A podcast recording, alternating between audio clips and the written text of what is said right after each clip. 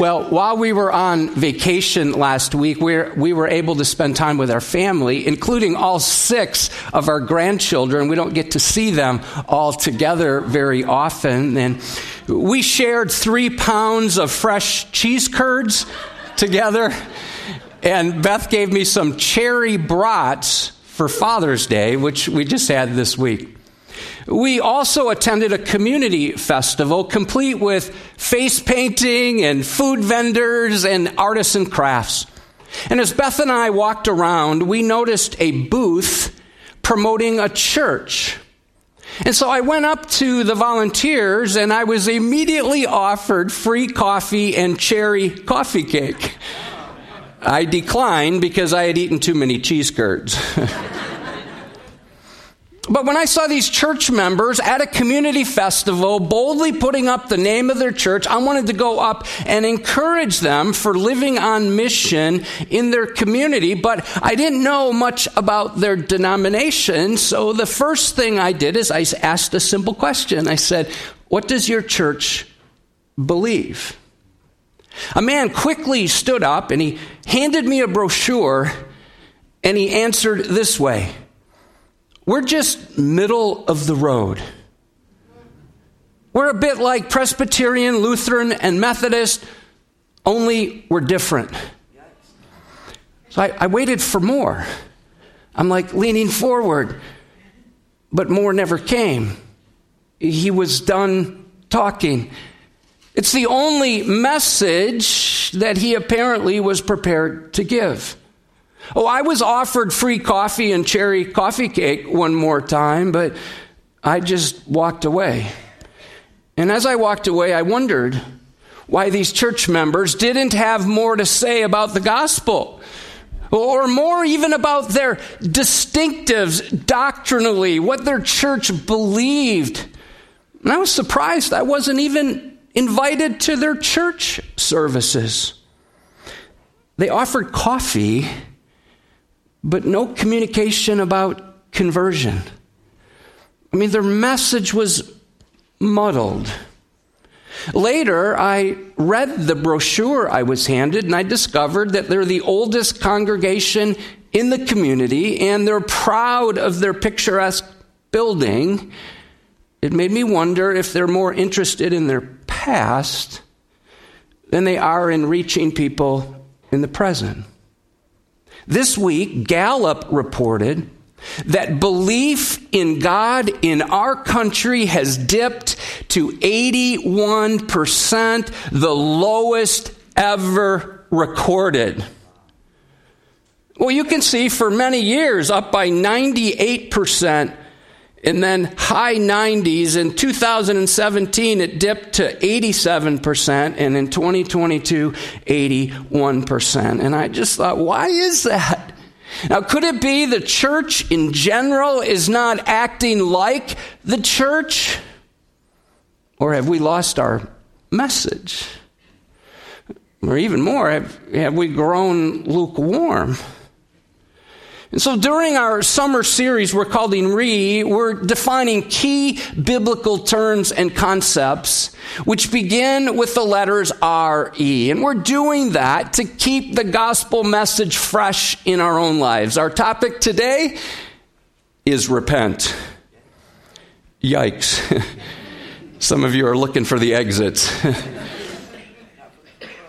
Now, this is a word you generally aren't going to hear at a community festival. uh, unfortunately, you don't hear it talked about much in church either. See, repentance gets a bad rap in our culture and in the church, but friends, listen, we must come back to its central importance. All the prophets preached it in one form or another. Uh, check out what John the Baptist said in Matthew 3, verse 2 Repent, for the kingdom of heaven is at hand. The very first sermon of Jesus recorded in Mark 1:15, the time is fulfilled. The kingdom of God is at hand. Repent and believe in the gospel.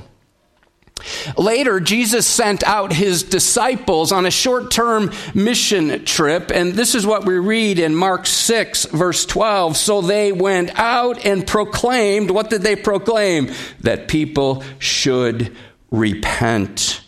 In Luke's version of the Great Commission, recorded at the end of Luke chapter 24, verse 47, and that repentance and forgiveness of sin should be proclaimed in his name to all nations, beginning from Jerusalem. And then in Matthew chapter 3, verse 8, John the Baptist preached that repentance must affect our behavior, how we live. John said, bear fruit in keeping with repentance.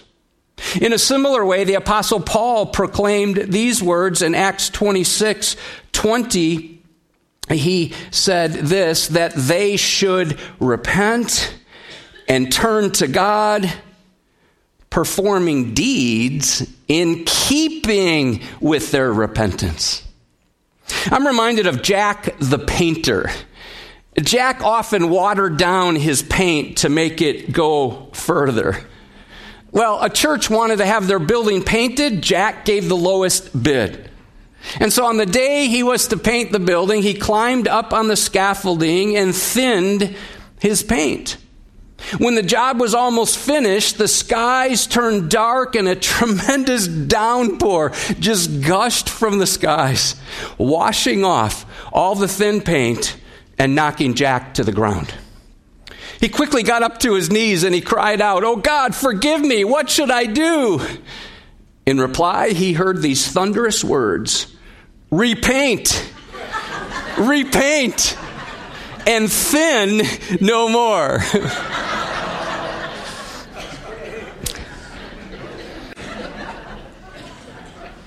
Yeah, that went over better than I thought it was going to.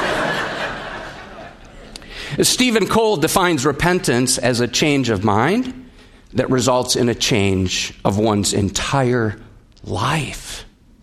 Listen to what Charles Spurgeon said repentance is to leave the sins we loved before by doing so no more.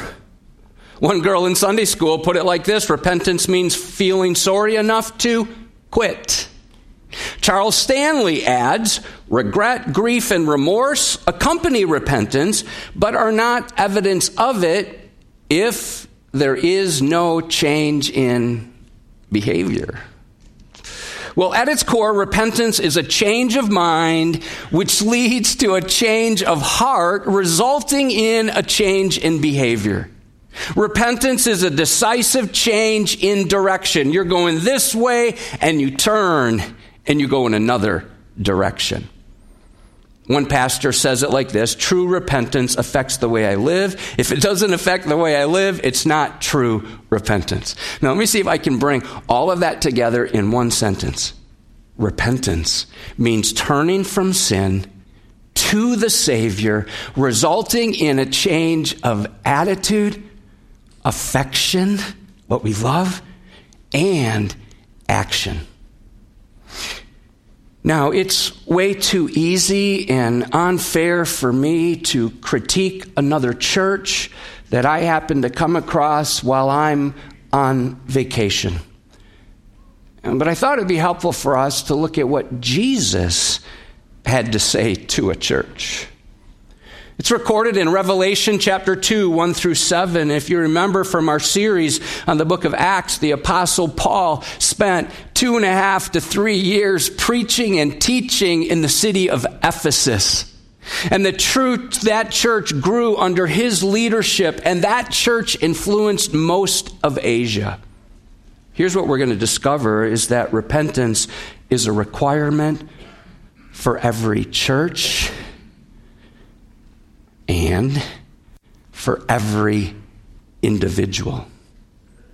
In order to honor God's word, I'm going to ask you to stand and we're going to read the first seven verses of Revelation chapter 2, 1 through 7 together. I'll put it up on the screen. We like to remind ourselves that this is no ordinary book, right? This book is alive, it's active, it's inspired, it's inerrant, it's authoritative. We come under its teaching. Isaiah says the one that God looks to is the one who trembles at my word. And so, what we're about to do here now is like a supreme act of worship. We're going to read God's word corporately together, coming under its authority. Oh, and before we read it, these are the words of Jesus given to a church. Let's read together. To the angel of the church in Ephesus, write the words of him who holds the seven stars in his right hand, who walks among the seven golden lampstands. I know your works, your toil, and your patient endurance, and how you cannot bear with those who are evil, but have tested those who call themselves apostles and are not, and found them to be false. I know you are enduring patiently and bearing up for my name's sake, and you have not grown weary. But I have this against you, that you have abandoned the love you had at first. Remember, therefore, from where you have fallen, repent and do the works you did at first. If not, I will come to you and remove your lampstand from its place, unless you repent. Yet this you have you hate the works of the Nicolaitans, which I also hate. He who has an ear, let him hear what the Spirit says to the churches. To the one who conquers, I will grant to eat of the tree of life, which is in the paradise of God. Thanks for reading. You can be seated. So, in these two chapters, Revelation chapter 2 through chapter 3, Jesus peers into the pews, if you will, commending and critiquing seven actual historical churches located in the country that we now know today as Turkey, or back then known as Asia. And you can see Ephesus, bottom left, the church that Paul spent two and a half to three years at, teaching, preaching, equipping, and the six other churches, a message from Jesus recorded in Revelation 2, verse 3. By the way, one of our young adults is responding to God's call to minister in this part of the world. And she just got back. I just talked to her. She was there uh, kind of on an investigative trip and getting acclimated to where God is calling her. Now, these chapters, chapters two and three, would make for a fascinating seven part sermon series. But for our purpose today, we're going to look at his message to Ephesus, to Edgewood, and to us as individuals. I see five major points in Jesus' sermon. The first one is consecration. The book of Revelation paints an exalted picture of the crucified, resurrected, reigning, and coming again Savior and Lord Jesus Christ. There is such a high picture of Jesus presented in this book. Very important because God's people were going through persecution at the time. So when you're persecuted, you're going through problems. You need to see Jesus as the one who's reigning, as the one who is in charge. And as we begin today, let's make sure that we have consecrated ourselves, that we're surrendered to Him. I'm going to invite you to close your eyes, which is very dangerous in a church to ask you to close your eyes. But I want you to close your eyes because I'm going to read from the first chapter of the book of Revelation. And I want you to just, as you hear these words, think of this exalted picture of Jesus Christ, as the Apostle John writes. Then I turned to see the voice that was speaking to me. And on turning, I saw seven golden lampstands, and in the midst of the lampstands, one like a son of man, clothed with a long robe and with a golden sash around his chest. The hairs of his head were white, like white wool, like snow. His eyes were like a flame of fire. His feet were like burnished bronze refined in a furnace, and his voice was like the roar of many waters. In his right hand, he held seven stars. From his mouth came a sharp, two edged sword, and his face was like the sun shining in full strength. When I saw him, I fell at his feet as though dead. But he laid his right hand on me, saying, Fear not. I am the first and the last and the living one. I died, and behold, I am alive forevermore, and I have the keys of death and Hades. Write, therefore, the things that you have seen, those that are, and those that are to take place after this. As for the mystery of the seven stars that you saw in my right hand, and the seven golden lampstands, the seven stars are the angels of the seven churches, and the seven lampstands are the seven churches. You can open your eyes. If you haven't read Revelation chapter 4 and 5 recently, I commend that to you of the scene around the throne. I read that again this morning. Friends, the place to start for all of us is to make sure that we are consecrated, that we are surrendered, that we are all in to the resurrected and reigning Christ. Because he now is about to call us to hear and heed his word. Look, next verse to the angel of the church in Ephesus, write the words of him who holds the seven stars in his right hand, who walks among the seven golden lampstands. Seven stars are seven angels, angels of churches. Some commentators believe that's symbolic of the leaders of those churches. The lampstands are the seven churches themselves. So we see Jesus as powerful. He's holding seven stars. And he's personal because he walks among the seven churches.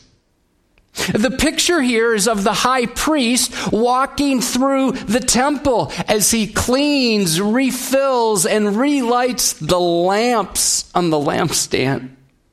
Friend, the resurrected Christ is right here walking among Edgewood and walking with us and among us as we live, work, and play. That is both comforting and convicting because He knows how we're living. He knows what we're doing, what we're saying. He knows all about that. And so let me just ask you are you consecrated? Are you surrendered to Him? The second point in the sermon of Jesus is commendation. This is the good part of the sermon. He commends the church of Ephesus. The Savior celebrated their serving. Notice he says, I know your works. He sees how you are serving and he commends you for that. Now, you may think your ministry doesn't matter, that no one else notices, that nobody else understands what you're doing. Friends, you can have confidence that Jesus knows. 2 Timothy 2:19 says the Lord knows those who are him. He knows who belongs to him and he celebrates what we do for him. Now, maybe you're thinking, "Man, I'm not really serving." Listen, a Christian who doesn't serve is a contradiction in terms. And so if you're not serving, you need to find a place to serve. Let me make two suggestions. One would be to serve in the ministry of Celebrate Recovery. That's our ministry that meets on Friday nights. Are you aware we serve a full meal every Friday night? That takes a lot of people to help. And maybe you're like, oh, I can't make a meal, but maybe you could help serve the meal.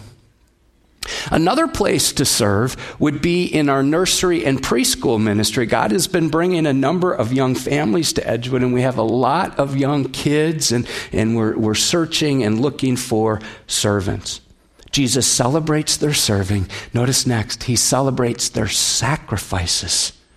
The word toil refers to fatigue, it refers to weariness and exhaustion of serving so hard that it kind of wipes you out.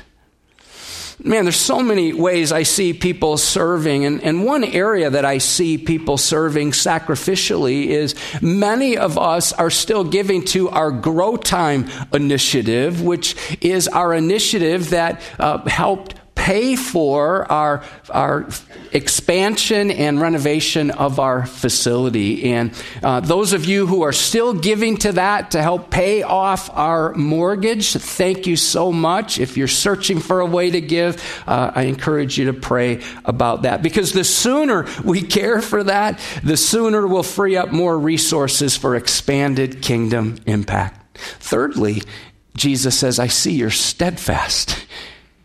See the phrase patient endurance? Look at verse 3. He spells it out.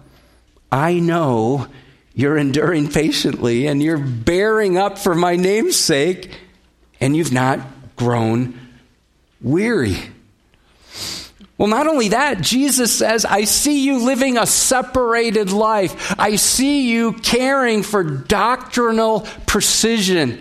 I see you as a church, not only bearing up under challenges, but you're not bearing with those who are evil. You've tested those, verse 2, who call themselves apostles and are not, and found them to be false. They didn't put up with false doctrine or with false teachers. Jesus is like, way to go. I commend you for that. Notice verse 6 they're commended for hating the works of the Nicolaitans. Well, who are the Nicolaitans? Well, the Nicolaitans had worked out a compromise, a compromise with pagan beliefs that allowed them liberty to practice idolatry and immorality. Oh, would you note that the Ephesians hated their practices, not the people themselves? Oh, that's a good word for us, isn't it? With what's roiling in our culture. It's so easy to, to just be so like grossed out and, and, and, and angry and like, what's happening? That we lash out at people made in the image of God who matter to God and who need Jesus Christ, who need the gospel. And they were able to hate the deeds of the Nicolaitans, the practices of the Nicolaitans, and not hating the people themselves. They stayed committed to the word while combating the world, remaining doctrinally pure without capitulating to the culture. So Jesus looks at this church and he's like, These are the good things that I see. They're commended for many things. And like Edgewood, they had a lot of good things going on. Uh, but Jesus had a chilling condemnation. Listen to verse 4. But I have this against you, that you have abandoned the love you had at first. I wrote down a question. It was very unsettling. Could it be that Jesus has something against Edgewood? Well, well, there's a lot of sacrificing and serving and steadfastness and separation here, but, but maybe we're missing something. You see, our doctrine can be precise while our devotion could be without passion. And, then I wrote down this question I, I wonder what he has against each of us individually. That's even hard to contemplate because we know from Romans 8, verse 1, Skylar, you and I were talking about that. There's therefore now no condemnation for those who are in Christ Jesus. But it made me wonder if Jesus is speaking this word of condemnation to a church, what is it in my life that I need to turn from? See, our biggest problem is not what's happening in our culture. Our biggest problem is what's happening in our own hearts. In Revelation 2:14, Jesus pronounced these disturbing words to the church at Pergamum. Check this out, verse 14 of chapter 2.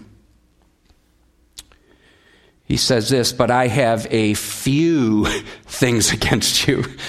At Ephesus, he's like, I got one thing against you. Pergamum, I got a few things. Oh, notice the article the before the word love. So he's not referring to some emotional, syrupy kind of sentimentality. No, the word here for love is agape. It's God's love. It's unconditional love. They had love at the beginning, but they had drifted and backslidden. They labored, but it was not out of love for God, or for others. Friends, if love is not the basis for our serving or sacrificing, 1 Corinthians 13:3 says it is worthless. If I give away all I have, even if I deliver up my body to be burned, but have not love, I gain what? Nothing. A church which seemed, which seemed to have everything was missing the main thing. Listen again to the words of Jesus, Mark 12, and you shall love the Lord your God with all your heart, with all your soul, with all your mind, with all your strength. The second is this, you shall love your neighbor as yourself. There's no other commandment greater than these. Oh, let me just point out, they didn't lose their first love. No, they had left their first love. They left it. The word abandon refers to a definite and sad departure. It means to disregard or dismiss. Literally, it means your first love you have left.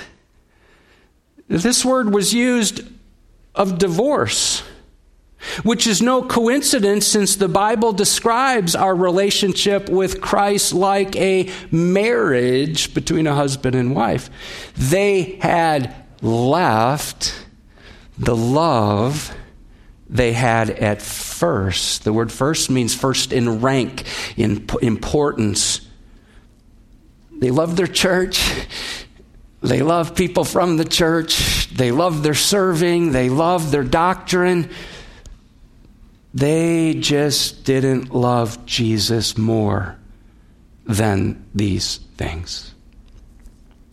I'm reminded of what Pastor Tim shared on his last weekend standing right here. Keep the main thing, the main thing. Love God and love others. Well, notice now Jesus gives a correction. There's a way back. We're given some specific remedies to recapture the love we have left. Oh, by the way, these are commands not suggestions. The first is to remember. We won't spend much time on this because we took an entire sermon on the importance of remembering earlier this month. But to remember means to put in your mind by recalling or to take what's in the back of your mind and put it right at the front. And we're to remember so that we can recalibrate our lives according to what has just been remembered. This is a present active imperative, which means to be continually mindful of where you have fallen. It's like going back in your mind and going, oh, I used to be a lot closer with Christ. Oh, I used to share my faith with intentionality and urgency. I used to give with joy that's where I was. And this is where I am. The idea here is we're to keep on remembering from where we have fallen. Let me ask a couple questions. was there a time that you were closer to Christ? Have you allowed some spiritual slippage to take place? Have you compromised your convictions? See, you won't want to change unless you have some holy dissatisfaction with where you are now. And one way that happens is to remember from where we've fallen and go, oh boy, I don't want to stay where I am. This isn't good. This isn't right. So, Jesus secondly says, repent. Remember and then repent. Come back to our definition. Repentance means turning from sin to the Savior, resulting in a change of attitude, affection, and action. this is an urgent appeal. It's in the first aorist active imperative. It, it, here's the idea change instantly before it's too late. Turn from the direction you're going right now and go in a different one. Now, this urgent call to repent is found throughout the book of Revelation. Let me just draw your attention to a few uh, verses in chapter 2, verse 16. Therefore, repent. If not, I will come to you soon and war against them with the sword of my mouth. Verse 21 I gave her time to repent, but she refuses to repent of her sexual immorality. Chapter 3, verse 3 Remember then what you received and heard, keep it and repent. Verse 9 of chapter 3 Those whom I love, I reprove and discipline. So be zealous and repent. Let me read verse 20 because many of us have that verse memorized. Behold, I stand at the door and knock. If anyone hears my voice and opens the door, I will come into him and eat with him and he with me. Let me just point out those words are written to a church, to a believer who shut the door, who's abandoned his or her first love. And Jesus is like, believer, open the door of your heart again so that we can have rich fellowship together.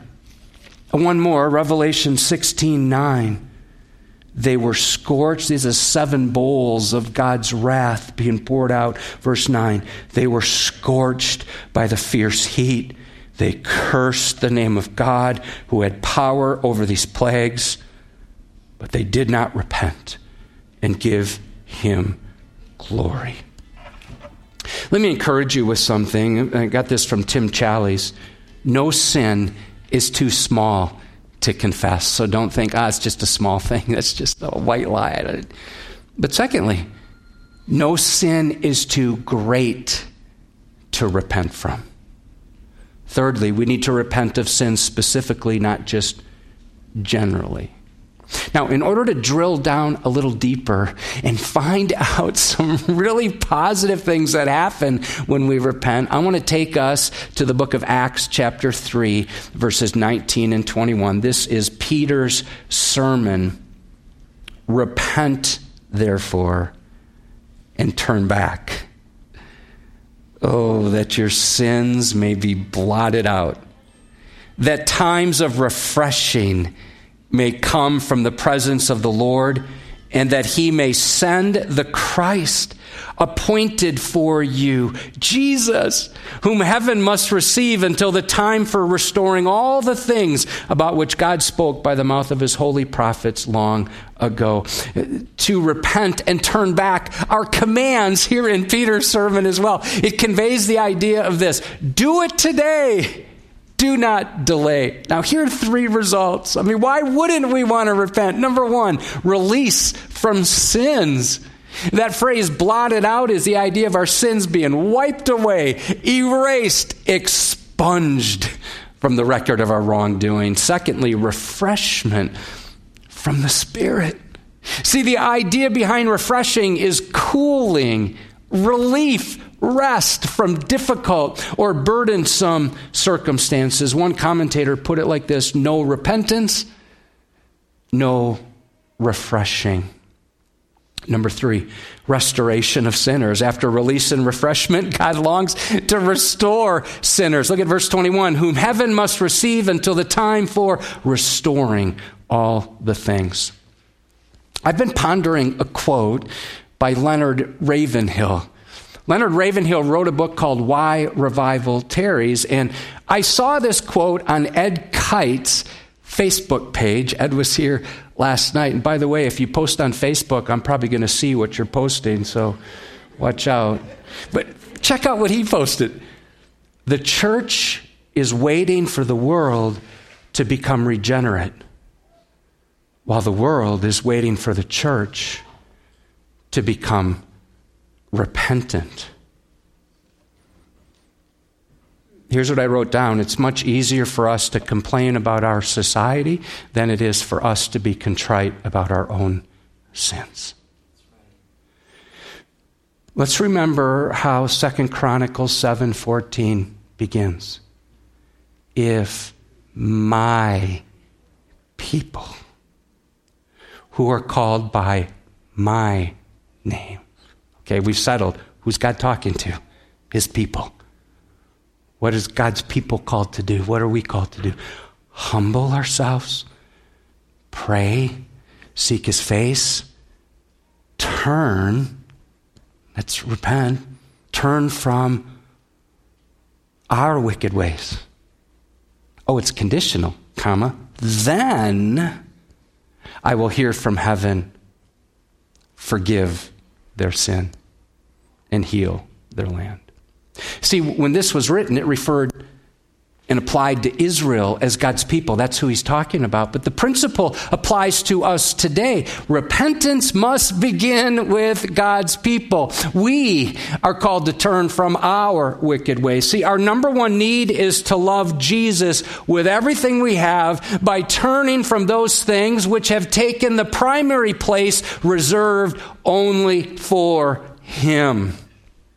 Now, in order for us to do some business with God, I'm going to invite you to close your eyes once again, and I'm simply going to ask a few questions. I'm asking these of myself as well. You focus on the question, you don't have to answer it out loud.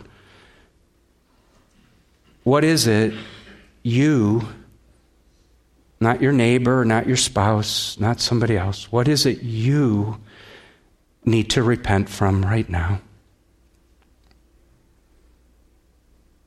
Have you left your first love?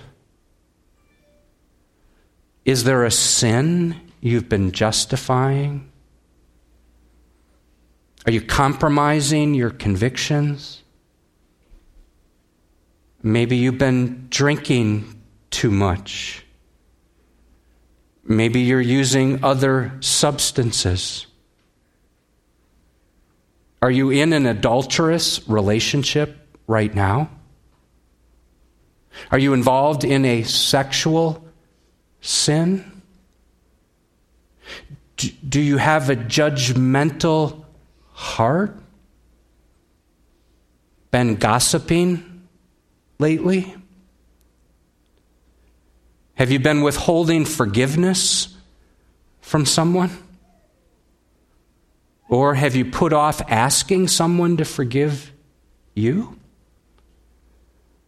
Has bitterness hardened your heart? It's going down like a root and it's affecting you and those around you?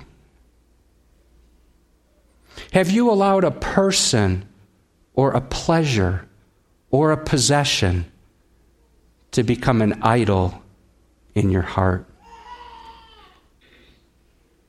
You can open your eyes. There was someone in the service last night who messaged me this morning that last night after the service, she reached out to a coworker and confessed to a coworker something she had said to that coworker.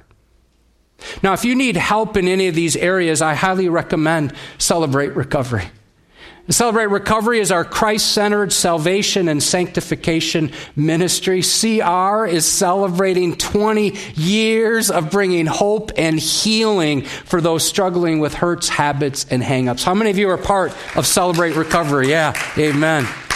Celebrate Recovery meets on Friday nights at 6 p.m. Uh, we meet for dinner, worship, testimony, teaching, and open share group time. And Mike, I just want to give you a public shout out. Mike Russell has been uh, running point, kind of keeping the team together. There's a team of leaders at Celebrate Recovery uh, while Pastor Dan is recovering. Thanks a lot, Mike. Let's just give Mike a hand for that.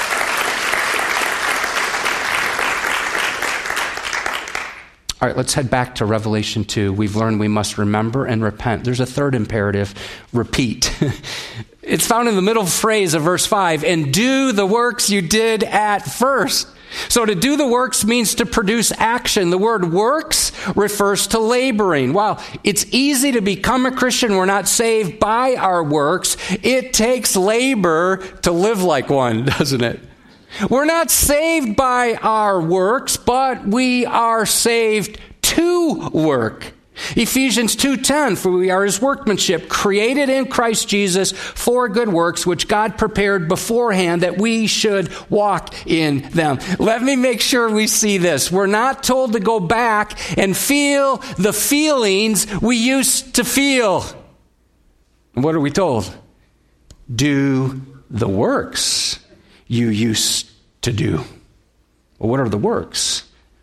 Well, go back and practice the spiritual disciplines of being in God's Word every day and cultivating your prayer life and fellowshipping with God's people and sharing your faith with others. Go back and practice the spiritual disciplines you used to do so you can grow again. In Revelation 3 2, Jesus speaks to the church at Sardis with urgency. He says this Wake up, church, strengthen what remains and is about to die, for I have not found your works complete. You got more to do, Jesus said. I have not found your works complete in the sight of my God. Titus 2:14 challenges us to be zealous for good works. Well, one way to kind of do a quick inventory is to use our four G's personally. Am I gathering with God's people? Am I growing? Am I giving what God wants me to give? And am I going with the gospel? And listen, don't do these things because you have to. No, do them because you want to love Him more. Notice finally, remove. Verse 5 ends If not, I'll come to you and remove your lampstand from its place unless you repent. Jesus is saying, remember, repent, repeat, uh, or I'm going to come upon you suddenly and remove your witness. And when he comes, it'll be swift and sure. The word remove means to cause to go, to move from a place. Their lack of love was so serious, it threatened the very existence of their church.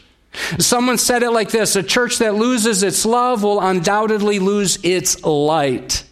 And the lampstand reminds us of our role as lights in a dark world. Some of you are grieving because you've been part of a church that closed.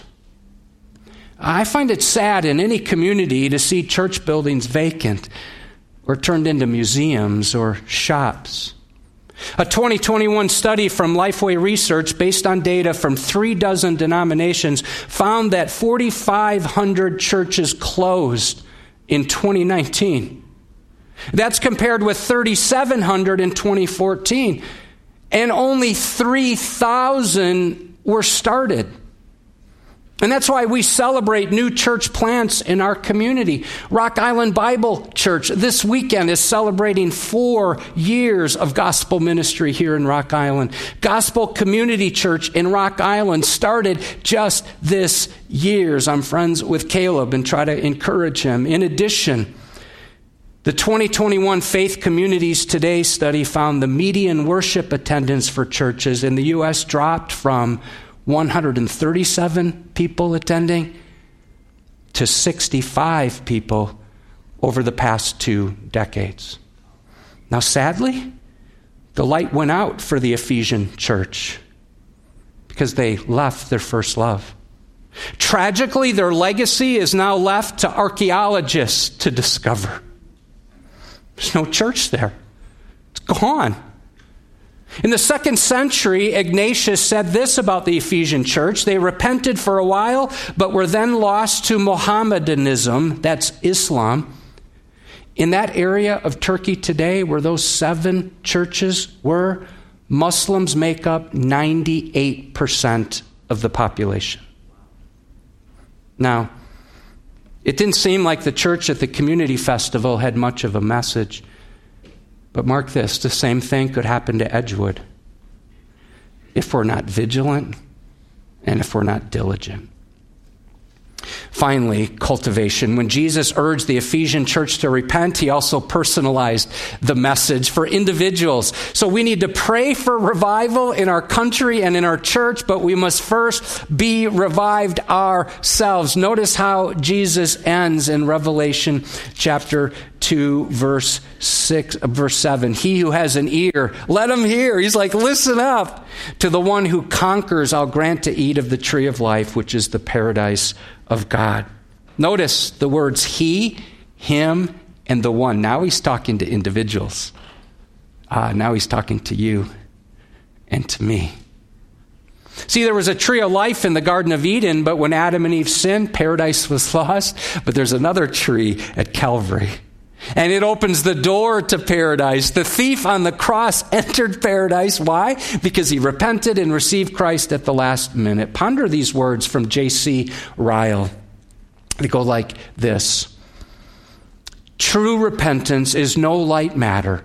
It is a thorough change of heart about sin, a change showing itself in godly sorrow and humiliation, in heartfelt confession before the throne of grace, in a complete breaking off from sinful habits and an abiding hatred of all sin.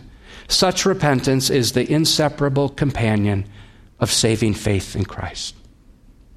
I met with someone this week and I felt led to ask a very bold question. Here's the question I want to ask you the same question. So here's the question Have you repented and received Christ? See, if you haven't, the Bible's very clear that you will spend eternity in a hot place called hell. You're like, well, that's strong. Jesus said, Luke 13, 3, unless you repent, you will all likewise perish. And so I wonder today if you're ready to repent and receive Christ so that you can be released from the record of your sins. And only then will you find the refreshment you are searching for and experience the restoration that God alone can bring to your life. Would you close your eyes and pray this along with me? If you're already a believer, uh, this would be a great time for you to repent and get back to your first love. But if you don't know Jesus yet, pray this prayer with me. Lord, I admit I'm a sinner. I deserve your just judgment. I repent I repent from trying to follow my own way, and now I turn to you, Jesus, as the only way. Jesus, you died in my place on the cross, and you rose again on the third day, conquering death and the devil and my own depravity. I now receive you into my life. Save me from my sins and from your righteous and holy wrath. I want to be born again, so I place all my trust in you and you alone. And if there's anything in my life that you don't like, please get rid of it. And I pray this in the name of Jesus, the one who is both Lord and Christ. In Jesus' name, amen. Amen. If you prayed that prayer today, I would love to chat with you after the service. I'm going to invite you to stand and I want to read a benediction over you found in the very next book to the left, the book before the book of Revelation, the book of Jude. Now to him who's able to keep you from stumbling and to present you blameless before the presence of his glory with great joy. To the only God, our Savior, through Jesus Christ our Lord, be glory, majesty, dominion, and authority before all time, and now and forever. And all God's people said, Amen. Have a good rest of the day.